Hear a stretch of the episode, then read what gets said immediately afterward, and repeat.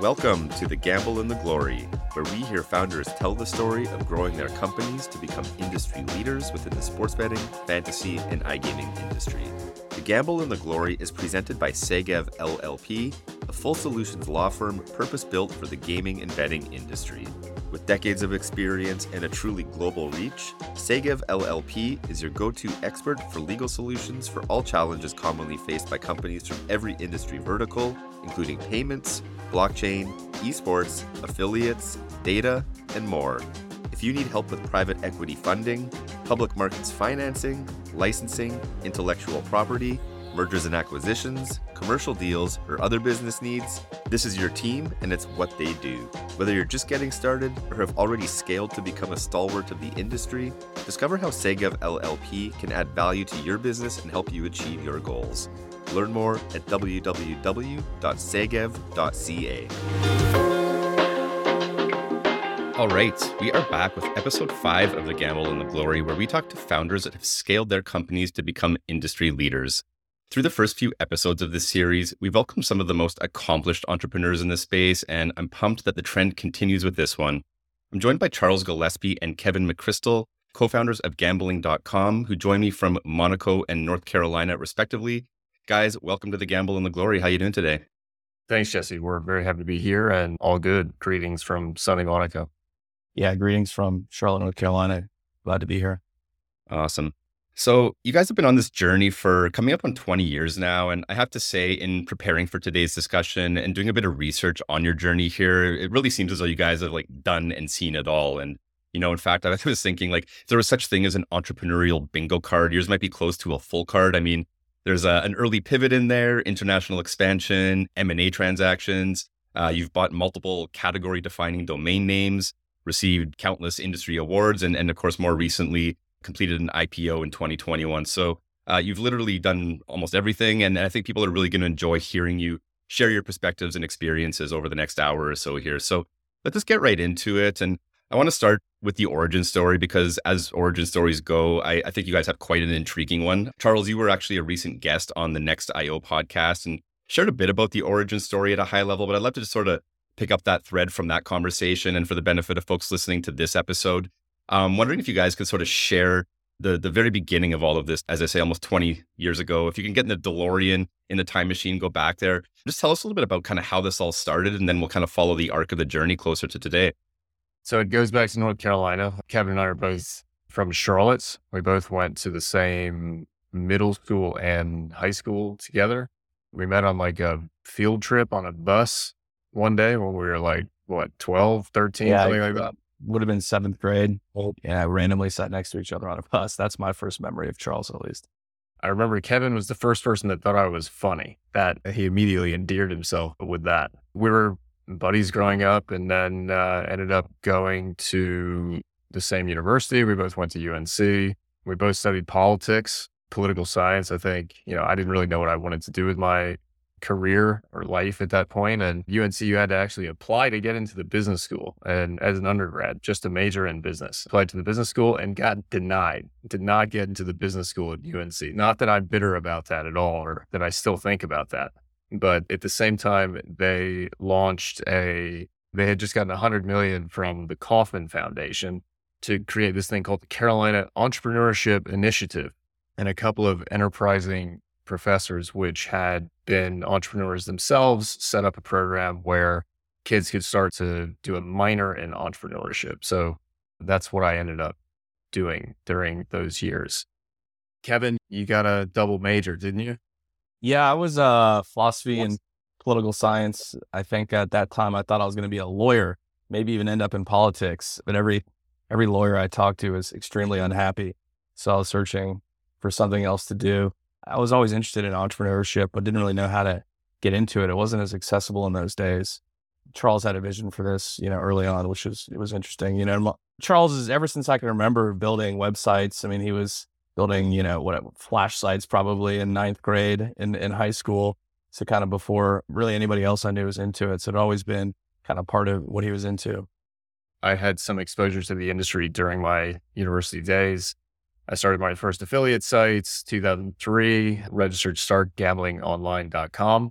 built out an affiliate website. I had discovered an affiliate program. I read the terms and conditions, you know, send us traffic and we'll send you money. And I thought, okay, I can probably have a go at that without, you know, it doesn't really cost anything to build a small, simple website. You know, we were kids, we didn't really have any money. So I took a shot at that and nothing happens. And then six, seven months later, I saw an extra couple hundred bucks in my bank account and I did not know where it had come from. I really just had no clue. Took a few days for the penny to drop. Then I realized, wait a minute, somebody actually found that website I made last summer, must have signed up for an online casino, and I must have gotten a commission and they paid me. And uh, in the great tradition of the online gambling industry, it came from some no name company in some weird jurisdiction, you know, you would never be able to place. So that was kind of my first introduction to the industry. And then I I had some college roommates that played a lot of poker and did very, very well indeed with it. Only kind of helped grow my love and curiosity for the industry.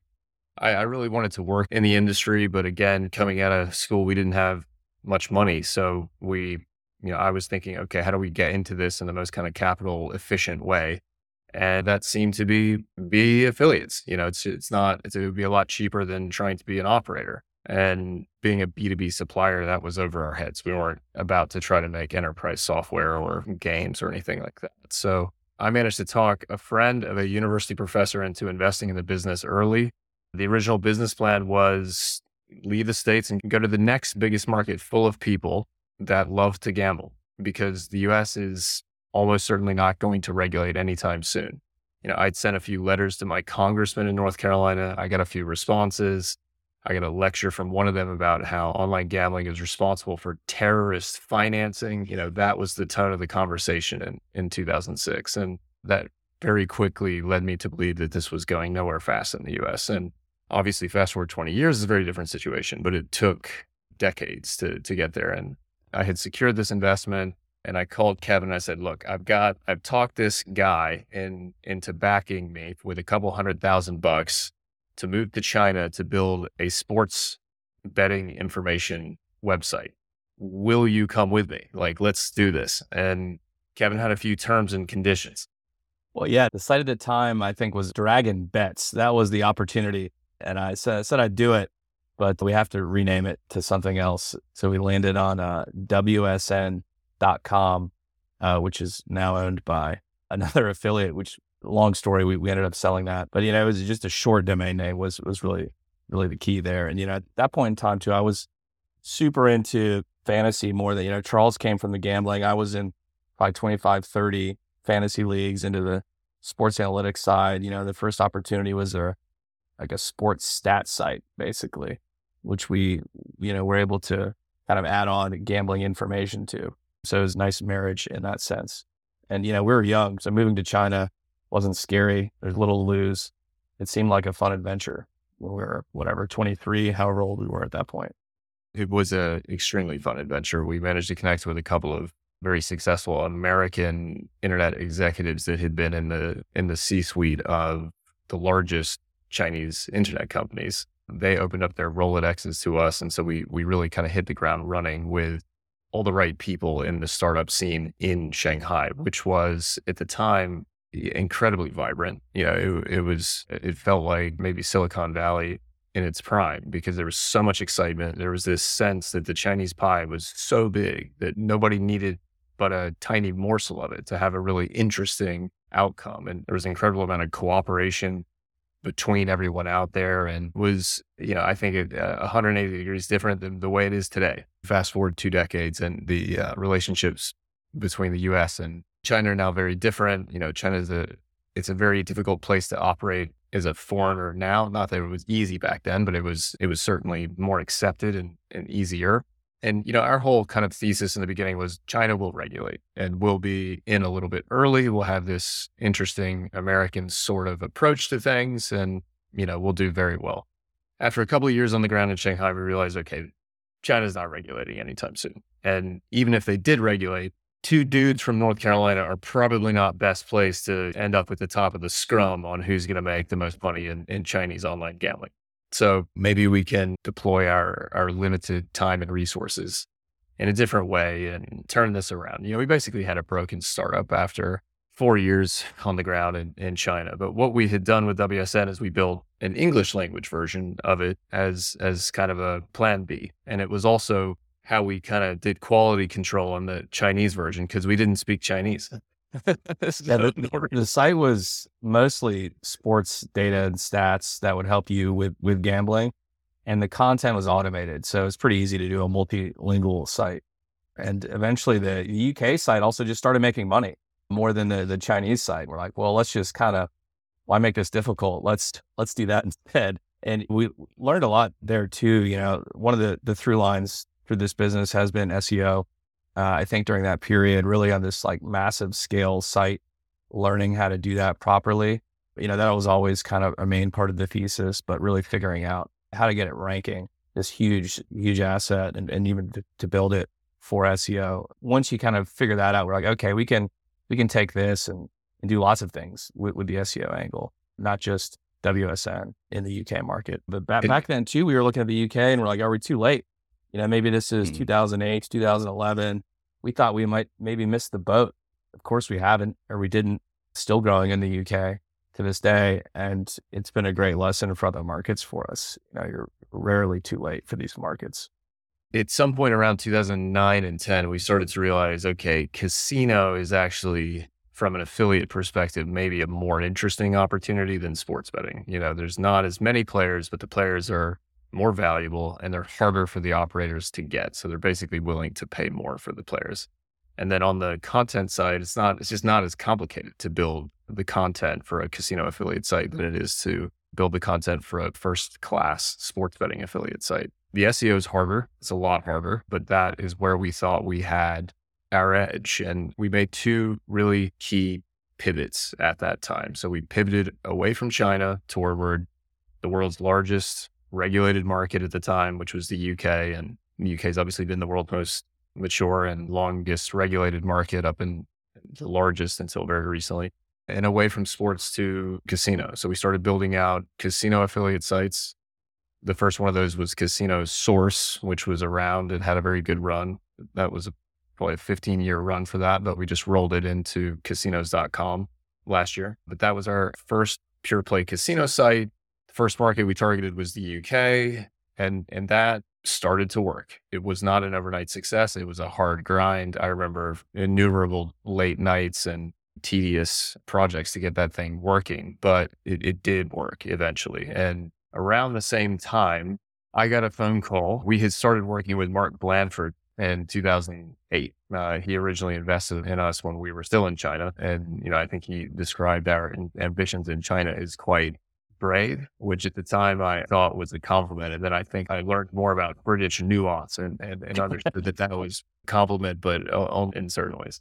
Anyways, we've still been working with Mark ever since. Mark's a fantastic partner of ours. You know, we would not be where we are today without Mark. And in uh, 2011, we got a phone call. Mark had been contacted about the gambling.com domain name, which was at the time owned by Media Corporation, a formerly UK listed company, which owned a great many fantastic domain names. And they they had bought gambling.com in 2006, a couple of months before UIGEA. And they paid, I think, 20 million for it. And at the time, allegedly it was making a million dollars a month or something like that. You know, it was a very, it was a highly successful affiliate site in the US market in 2006. But then you had UIGEA, the market closed overnight unexpectedly, last day of the congressional session big disruption and it went from apparently doing very well to to basically not even making money. It wasn't even profitable once they had to pull out of the US market.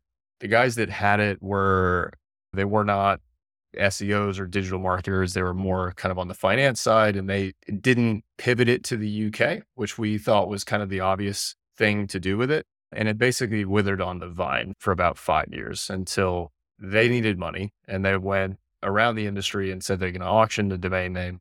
I think they said they had a reserve price of, of 9 million bucks. And we had seen these headlines and thought, okay, well, not that we have 9 million bucks, but even if we did, that's, that's too much for that domain name. You know, that's not what it's worth. And as the clock was ticking down on them and they became more and more eager to find a buyer to raise some cash, they rang around the industry, called us, and we thought, this is very interesting at a more reasonable price. This is something we need to take seriously. So there was a whole series of discussions over a long weekend with Mark and with Media Corporation about are we going to put in a bid at what level? And obviously, we're going to have to find the money. You know, the company doesn't have that sort of cash lying around. So that would entail some, you know, an extra kind of push from the back from existing investors. And all of that happened. We put in a bid of two and a half million bucks on a Friday. And they said, if you raise your bid to three million, we'll end it early. We'll end the auction early and you can take it home. You'll be the winner. And we did not bite on that. And they called us on Monday and said, you won the auction for two and a half million. You saved yourself a half million dollars there in the process. Yeah. I dusted off some of the gambling.com business plan we made in 2011 and a lot of great ideas in there that we haven't even gotten to yet. I think casinos.com is going to inherit some of these, uh, these great ideas. I think there's, um, you know, a lot of the vision we laid out there is what we executed, and it's interesting to, to look back on that. Well, uh, I'll, I'll try to kind of fill in the blanks. You just finish the story, and then we can go on to more just kind of topics du jour. But after we got the gambling.com domain name, we had to rebuild it. It was basically a broken affiliate site. It produced one new depositing customer in the first two months that we had it. Officially, we just bought the domain name. We didn't really buy a website. There was no people, no process, no revenue they kind of let us just keep the old website for a couple of months while we built a new one. And I think it was 2012 by the time we launched a new one. And then it took a couple of years to really get some traction with it. It was not an overnight success. There was an incredible number of late nights. We built our own publishing platform for that website. We didn't use WordPress. We've always been kind of tech first. You know, that's my background as a geek. Let's build proprietary technology that gives us an advantage Otherwise, what value are we really adding here? And it took time. But by 2014, it was going pretty well. Team was growing. We had a small team in the US. Uh, we've had an office in the US since 2011. And I've been in Europe since 2011. And by 2014, we realized okay, this is going pretty well. We need to get a bit more serious. We need a proper headquarters. It definitely needs to be in Europe. So where are we going to put it? Okay, Malta, London, Dublin. The debate really came down to God, it was so long ago. I can't even remember what the number two was, but in the end, we picked Dublin, and that was absolutely the right choice. Had we gone with London, we would have been affected severely by Brexit. But an industry like this, where we operate in so many of these European markets, that would have been an incredible headwind. But we opened our office in Dublin in 2015, started with the first couple of hires, and now we've got over 150 in Ireland, and there's nearly 500 people across the entire group. I think we've got over 150 now in the US. So the US would be our biggest jurisdiction in terms of headcount, but most of the senior team, intellectual property, and lots of, you know, the, for all intents and purposes, our, our largest operating entity is is still in Ireland, uh, and, and the US really runs uh, just the the US business for the most part. Kevin, you came over, you much to my surprise and delight, you volunteered to move to Dublin at the beginning of our Irish chapter. Yeah, that's right. I, I was in New York at the time, just had a kid who was six months old at that point in time and was ready to leave New York. So the idea of Dublin came up. Figured why not?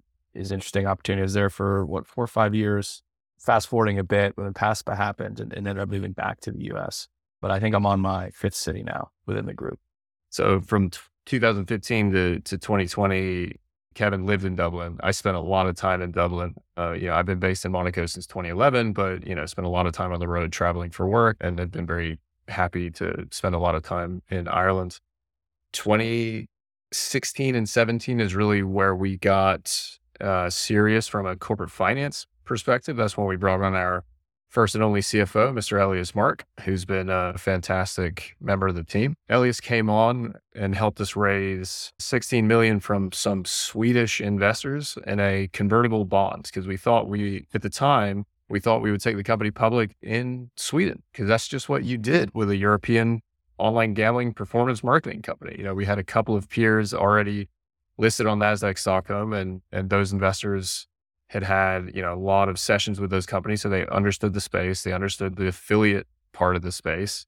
Nobody had listed a company like this in the US. You did have XL Media listed in London, but there was a bit of a hub in Sweden at the time, and and it seemed clear to us that that was the the path to go. And so Elias, even though he's married to an English rose and went to university in Scotland, he is originally from Sweden and obviously speaks Swedish, and so you know he was kind of the perfect hybrid for us. You know, helped us get taken seriously in Sweden, but is also very easy to work with and, and relate to from our own past experiences. So we raised that convertible bond in 2016. We did four relatively small acquisitions. We got bookies.com out of that. We got some apps out of that, which have continued to do well. A few other smaller sites. Uh, it wasn't, they were not landmark transactions that, you know, made huge headlines, but it helped us scale up a bit. And we thought that that, you know, we wanted to demonstrate our ability to do M&A prior to taking the company public in Sweden, because continuing to do M&A would have been a, a big part of that strategy. And then PASPA happened. That was 2018. And we all, you know, we were well on our way with the Swedish IPO. We had what we thought was the best investment bank in the Nordics engaged to do the IPO. We were some ways down the path. And then we all had to kind of sit down and look each other in the eye and say, wait a minute, hold on here. The facts on the ground have changed.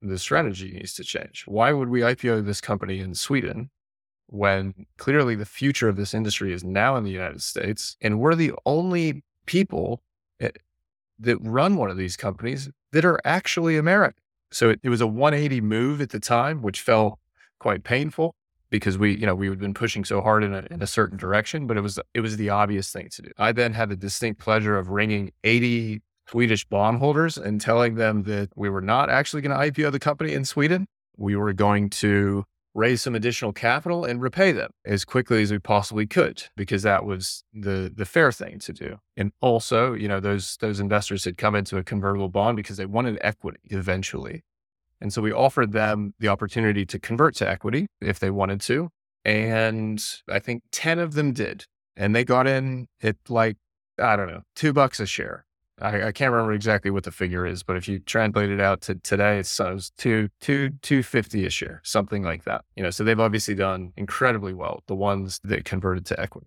Then, you know, we started a series of conversations to figure out how we're actually going to IPO this company in the US. Uh, at the time, we were a Maltese company, had an office in Malta for many years. And, and for a long time, the Topco was a, was a Maltese company for those of you out there that have dealt with certain things in Malta, you know, it's not always the most efficient jurisdiction for some things. And and when we looked at it, when we looked at taking a Maltese company public in the United States, we realized very quickly that first of all, it had never been done before. We would have been the first. You know, there had been some struggles with with some bureaucracy.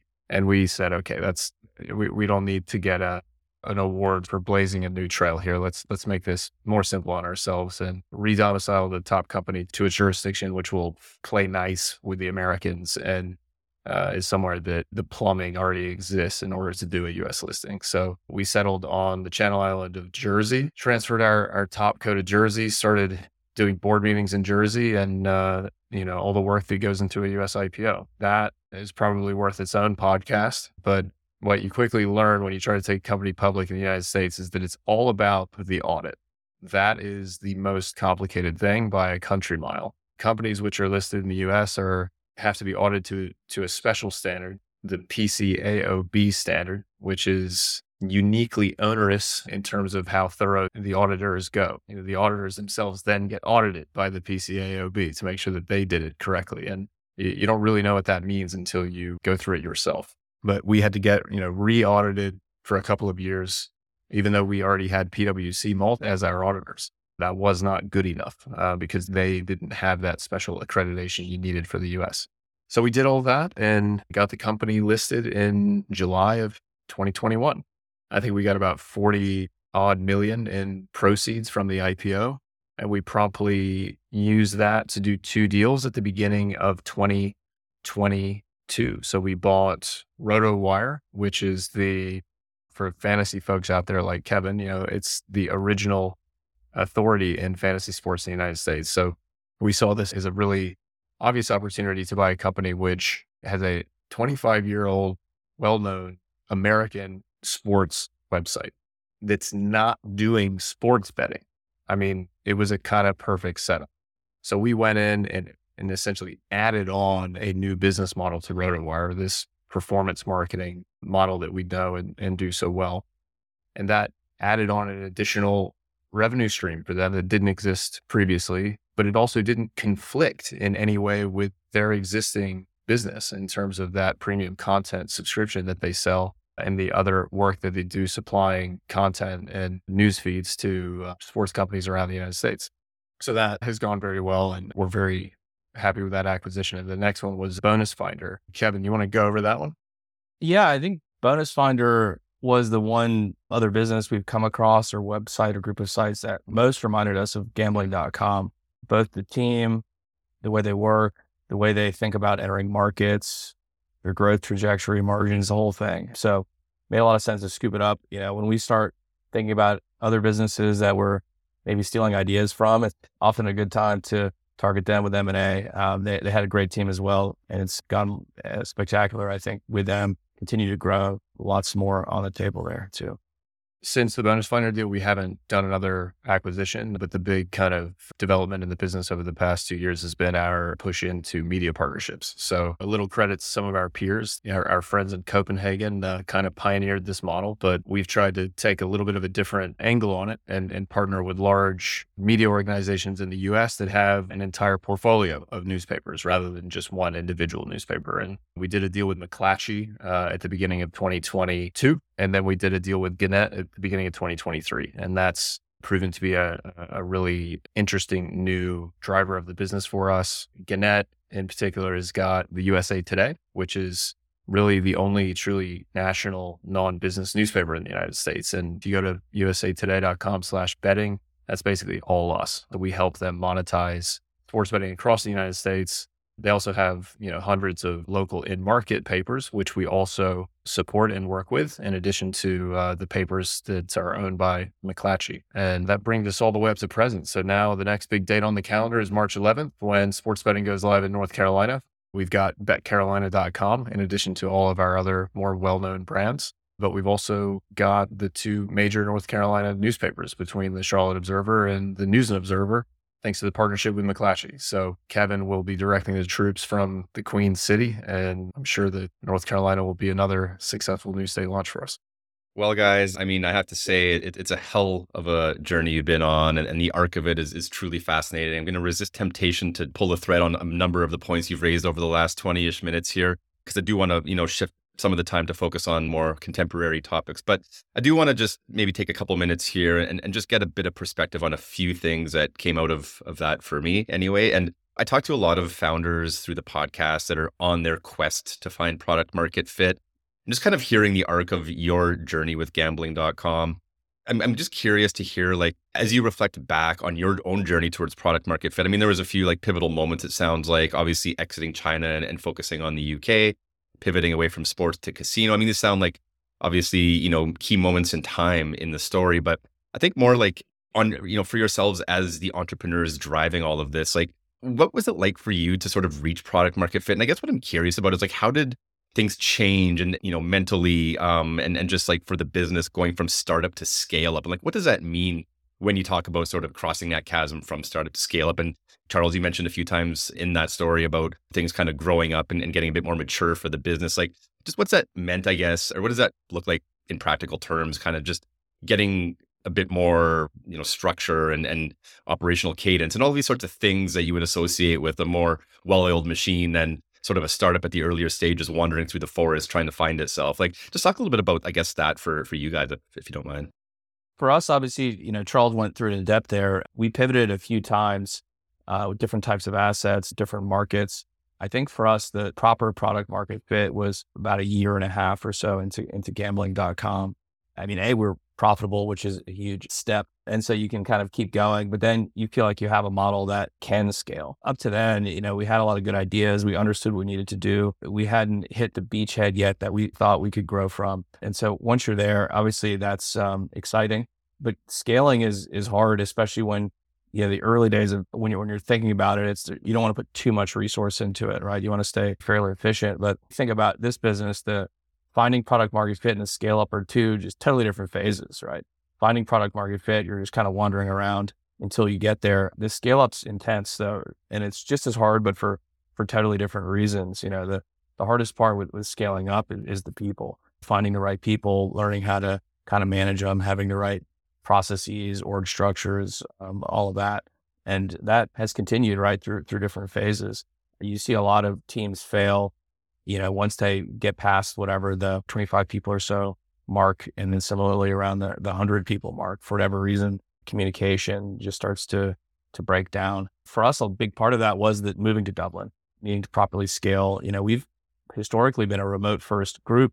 Charles and I have only lived together in the same city for like four years this whole journey, which is wild, but it's worked, you know, in Dublin during the initial kind of proper scale up phase. We were all in the same office, which was helpful. Um, but it's, yeah, totally different process. And, you know, you, look at Silicon Valley just as an example. Um, everybody thinks this tech hub. It's really a, a growth and scale hub.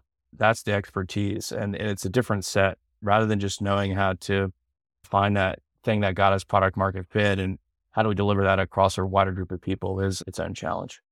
Yeah, just to add on, you know, in terms of the key breakthroughs, yes, it was a pivot out of China to the UK. It was the pivot from sports betting to casino. And then it took some time for us to really understand the value of the traffic and how much we could actually sell it for. You know, I think for a period of time, we had achieved some level of scale in terms of traffic and NDCs, but had not yet kind of really fully appreciated the pricing power that we had. And once that became more clear, everything started to move a lot faster. Yeah, a lot of that initial product market fit is learning just where the where the money is in the in the in the monetization funnel once you figure that out, it kind of all clicks. Awesome. Well, we're going to come back towards the end here with a few, again, just more like actionable insights based on all of your experience. But let's shift here for the next little bit, talk about a couple more contemporary topics. Given that you are one of the category leaders within the industry when it comes to performance marketing, you know, I'd love to get your perspective on a few aspects to that business model and I guess generally the role of affiliates within the space. You know, I mean, look, to call it what it is, my my read and my sense right now is that the particularly from a US perspective, I guess I'll qualify it by isolating it to the US. But it really seems to me that the operator affiliate relationship is a contentious one at times. And, you know, a lot of the operators I talk to like take the position that affiliates are almost like a quote unquote necessary evil. And I guess I'm just curious from your guys' perspective again, as one of the largest performance marketing companies in the industry and, and really supporting these operators, like does this sentiment actually align to your experience? Like, is there actually truth in this? Or like, what's your perspective, I guess, on just this overall vibe right now on just that relationship between these obviously very key stakeholders in the ecosystem? Look, there's a lot of operators that are begging us for traffic as well. Uh, that side just doesn't get as much publicity. There's always going to be probably some brands that view it that way. Oftentimes, especially if they're smaller brands, those are the ones that that don't last you know, the affiliates can deliver a more cost effective acquisition strategy um, than they'll see elsewhere, especially with brand marketing. Our sweet spot, it always has been and will likely continue to be challenger brands. That's where we can deliver and what they need overlaps the most. But I think a couple different groups of affiliates, perhaps there's those that maybe aren't delivering as much value. A lot of small ones that are, you know, small affiliates that are perhaps very needy. I can see why, you know, maybe some operators would be less interested in working with them. But, you know, we've always really strived to deliver high value players and to be an easy partner to work with, a preferable partner, you know, one that can deal with compliance and this kind of thing. And that really helps. And for us too, especially brands that want to expand globally, well, we can help them in many markets.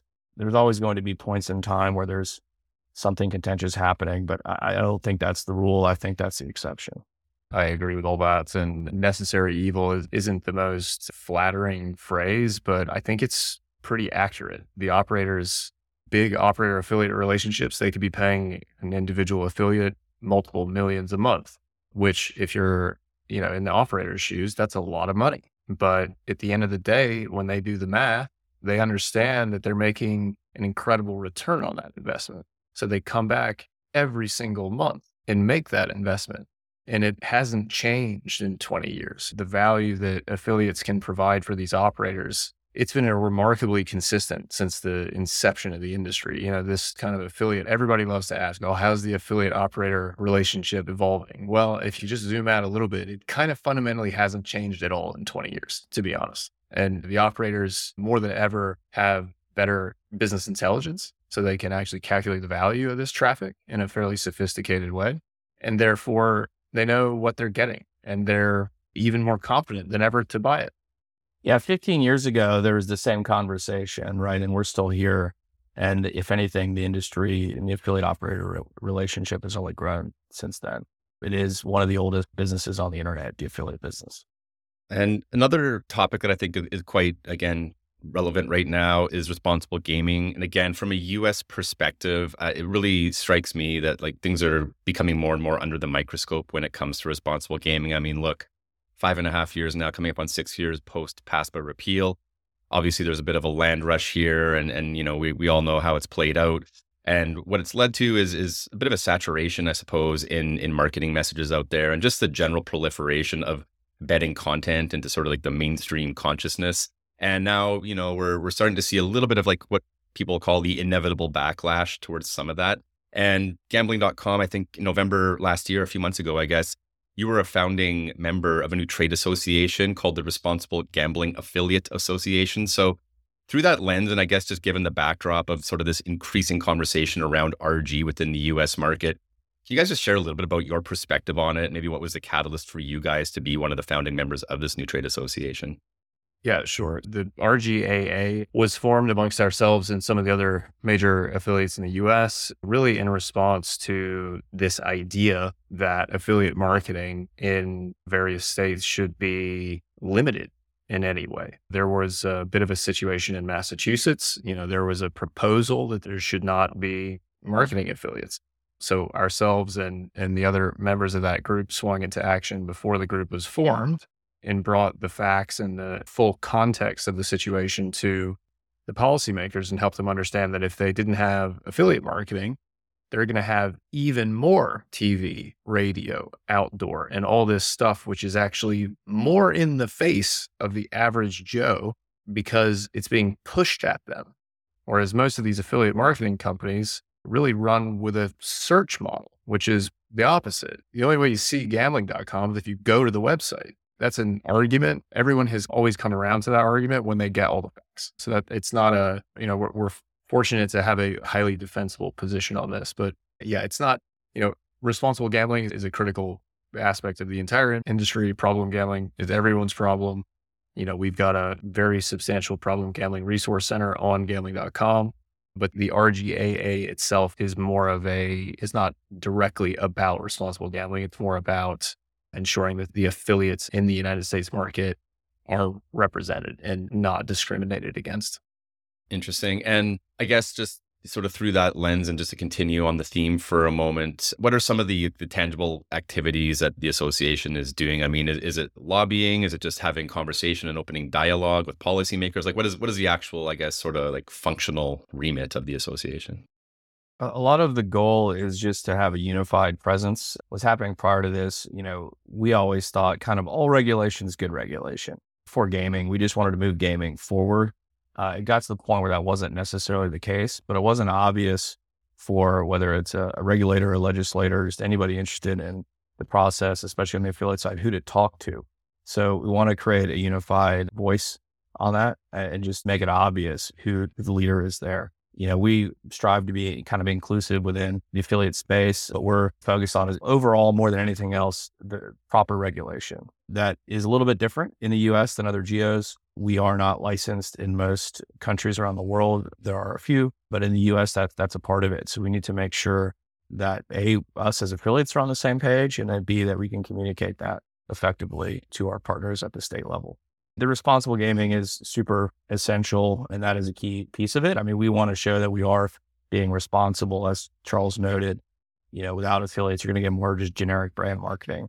We, we always target high intent users that are kind of seeking out information rather than pushing information to those users. Uh, you know, I think there probably is too many, there are too many ads on TV and that, that sort of thing. So, you know, wanting to limit that's totally reasonable, but that's not an affiliate issue. And I think at times many legislators and regulators don't totally appreciate where the line is on that.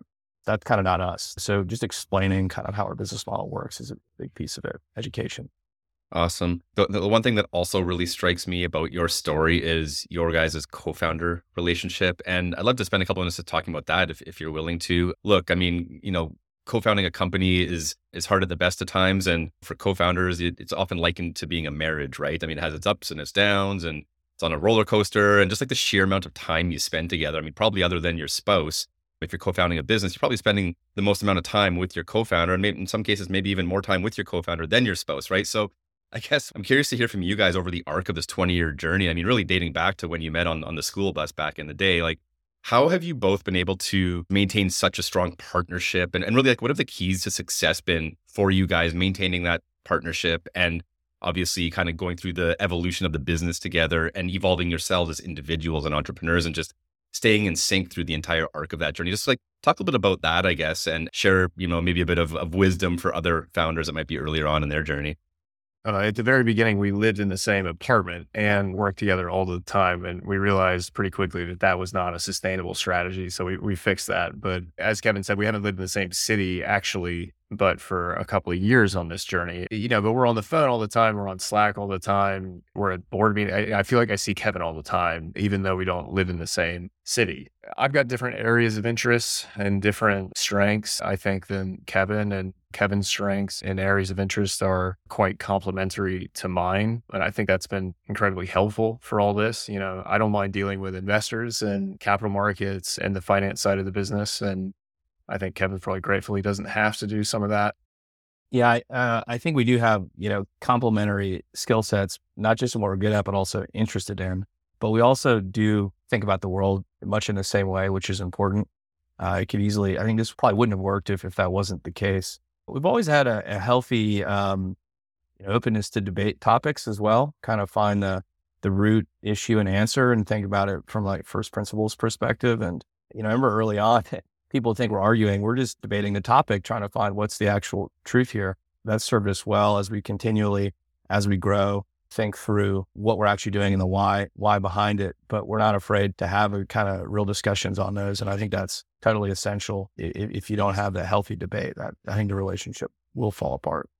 Awesome. And I'd like to do a bit of a, a rapid fire on, on a few questions. Again, more in service of, of providing a little bit of experience sharing and insight through your journey. Charles, earlier on, you made reference to the investors that are, you know, that have backed you um, from the earliest stages, and, and certainly it sounds as though your experience with your investors has been nothing but positive and a lot of value add. And based on that experience, I'm just curious what you can maybe share with other founders as they're out there, maybe looking for their first investor, maybe assessing different investors, like how you know, you often talk about due diligence that investors do on founders and opportunities and deals, but less talked about, I think, is like the reverse due diligence of founders really taking the time to find the right fit for an investor, because that really is a partner you're bringing into your business. And for better or for worse, you're going to be stuck with this person for the duration of your business. So I guess I'm just curious again, given that the tone of your experience is very positive, like what can you share with other people as they go out there and assess potential new capital partners in their businesses?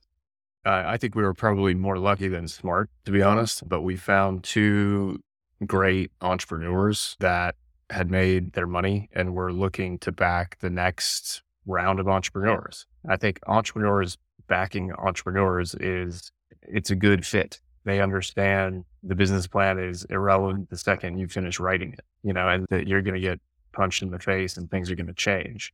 You know, I remember I, when we called Mark and said, look, we're going to leave China you know, I was expecting to get it in the neck. And he said, if that's the right thing to do, then let's do it. And I was kind of shocked, but only an entrepreneur would have the poise to handle a situation like that. Later in the development of the company, we have worked with a private equity fund in the US, and that's been a positive experience. They have brought added financial discipline and rigor to some of our process, which was a little foreign to us, I suppose, at the time when they came in, but it was, you know, in retrospect, they were right about all of those things. And you can always debate strategy and direction and what's the best next move, but fundamentally having people that have done it before, I think is is the safest bet in terms of taking on outside capital. But we always say one bad apple can ruin the whole barrel, you know, from a, just a people perspective. And the same is true for investors. You know, if you get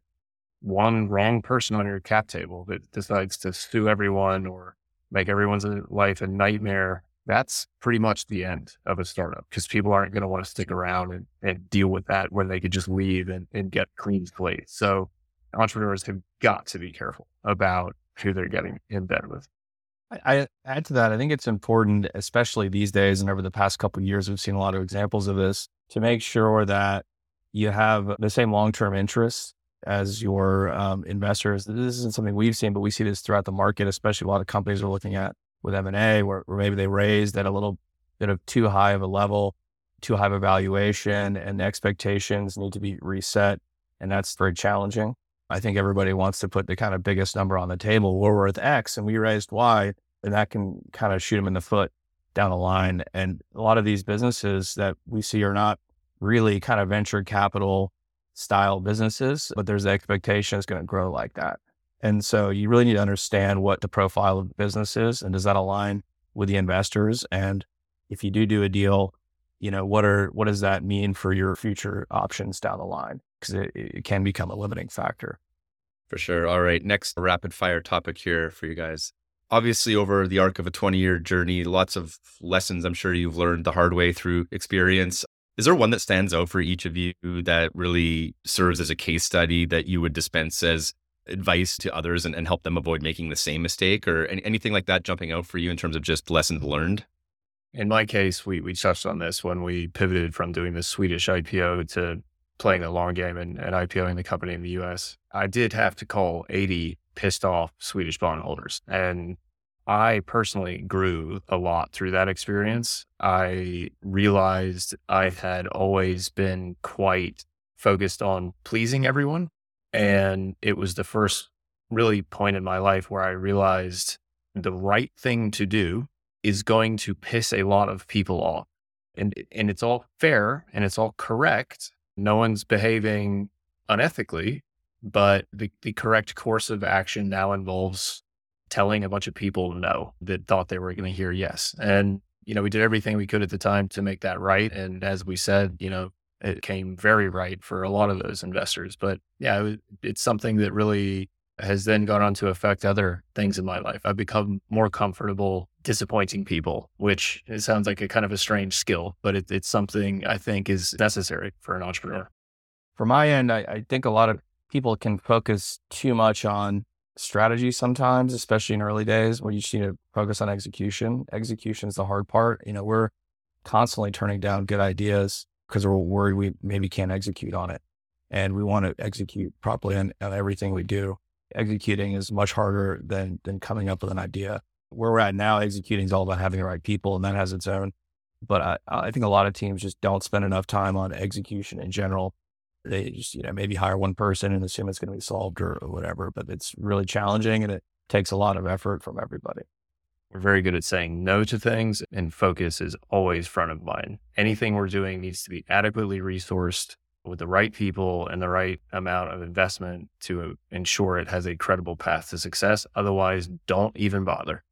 Awesome. And then my next question here is a bit more philosophical. And I mean, look, zooming out a little bit, I, I'm just curious, like, how do you think about ambition and, and just like what drives, I guess, humans generally speaking? Like, you guys have created something with, uh, I think, a nine figure market cap now, and you're continuing to push, right? And what pushes you to, to keep, you know, showing up every day, keep grinding when you know, ostensibly, like you, you probably don't, you know, air quotes need to. Like, wh- what keeps you going? And, and just sort of like, how do you, I guess, think about ambition in that broader lens? For me, it's the competitive dynamic. I see other companies out there that do what we do that are good at what they do that I respect. And it's what what drives me is being able to put up better growth figures than every one of those companies every time we report. You know, it's a bit of an intellectual game. It's like a giant complex 3D poker game or something. You know, obviously the money is a big part of it, but I think we're at this stage is clearly about a lot more than just the money. We've also got a great and loyal team, and we've got an incredible number of very talented people that have bet on Kevin and I with their time over the past 10 years in some cases. And they're very loyal to us and I think we're very loyal to them. It's a beautiful thing when you've got a committed group of smart people that are all pulling exactly in the right direction and you never want to let them down and you want to deliver the best results you can. Yeah, look, we're still relatively young, 40, and not going to go sit on a beach for the next 30, 40 years. So you have to do something. Um, we built this thing. We expect this this business we have to continue to work. We built it in a way that it's a place we'd want to work at with people we want to work with. And so it makes a lot more sense to be here than somewhere else where you have to try to recreate that or however you want to think about it. You know, when we first got started, we were always very ambitious. We got humbled a few times along the way, but you know, I remember thinking I would be if I wasn't retired by the time I was 30, I was like a failure, but kind of learned long ago that that was it's going to play out a little different than that. And you know, expectations have changed as, as well. And I think, um, you know, no matter how big you get, you always realize, oh, there's this other goal out there. Wouldn't it be fun to get there? That keeps growing just as we've grown. Awesome. I guess just looking ahead to the future now, I mean, you know, as you alluded, to, Charles, you have the North Carolina launch coming up shortly here, and, and no doubt a bunch of other initiatives that we'll hear about in due time. But like, zooming out and maybe over like a five to 10 year time horizon, let's say, like, what do you think the world looks like for yourselves and, and the gambling.com group in that time? And, and kind of where's the puck headed as it relates to, to the future of the business and I guess your respective involvement in it? Well, in 10 years is a long time. If you just say kind of five years, I would hope that we are head and shoulders above the competition as the undisputed, clear number one largest, most influential online gambling affiliate in the world. That is our mission. If you go 10 years out, you know, I think it's probably fairly likely that we'll be doing more than just the variety of gambling affiliation than we're doing today. You know, maybe we're selling other services to our 200 plus online gambling operator clients. But I would think at some point before 10 years, we'd probably look to expand the TAM, if you will, and add on additional business models. But for the foreseeable future, there's a very high ceiling just in terms of what we're doing with, with the business model we have now. So there's no short term focus on that, but you know, 10 years is a long time. And I, I would think that we'd be doing more than just what we're doing now in 10 years.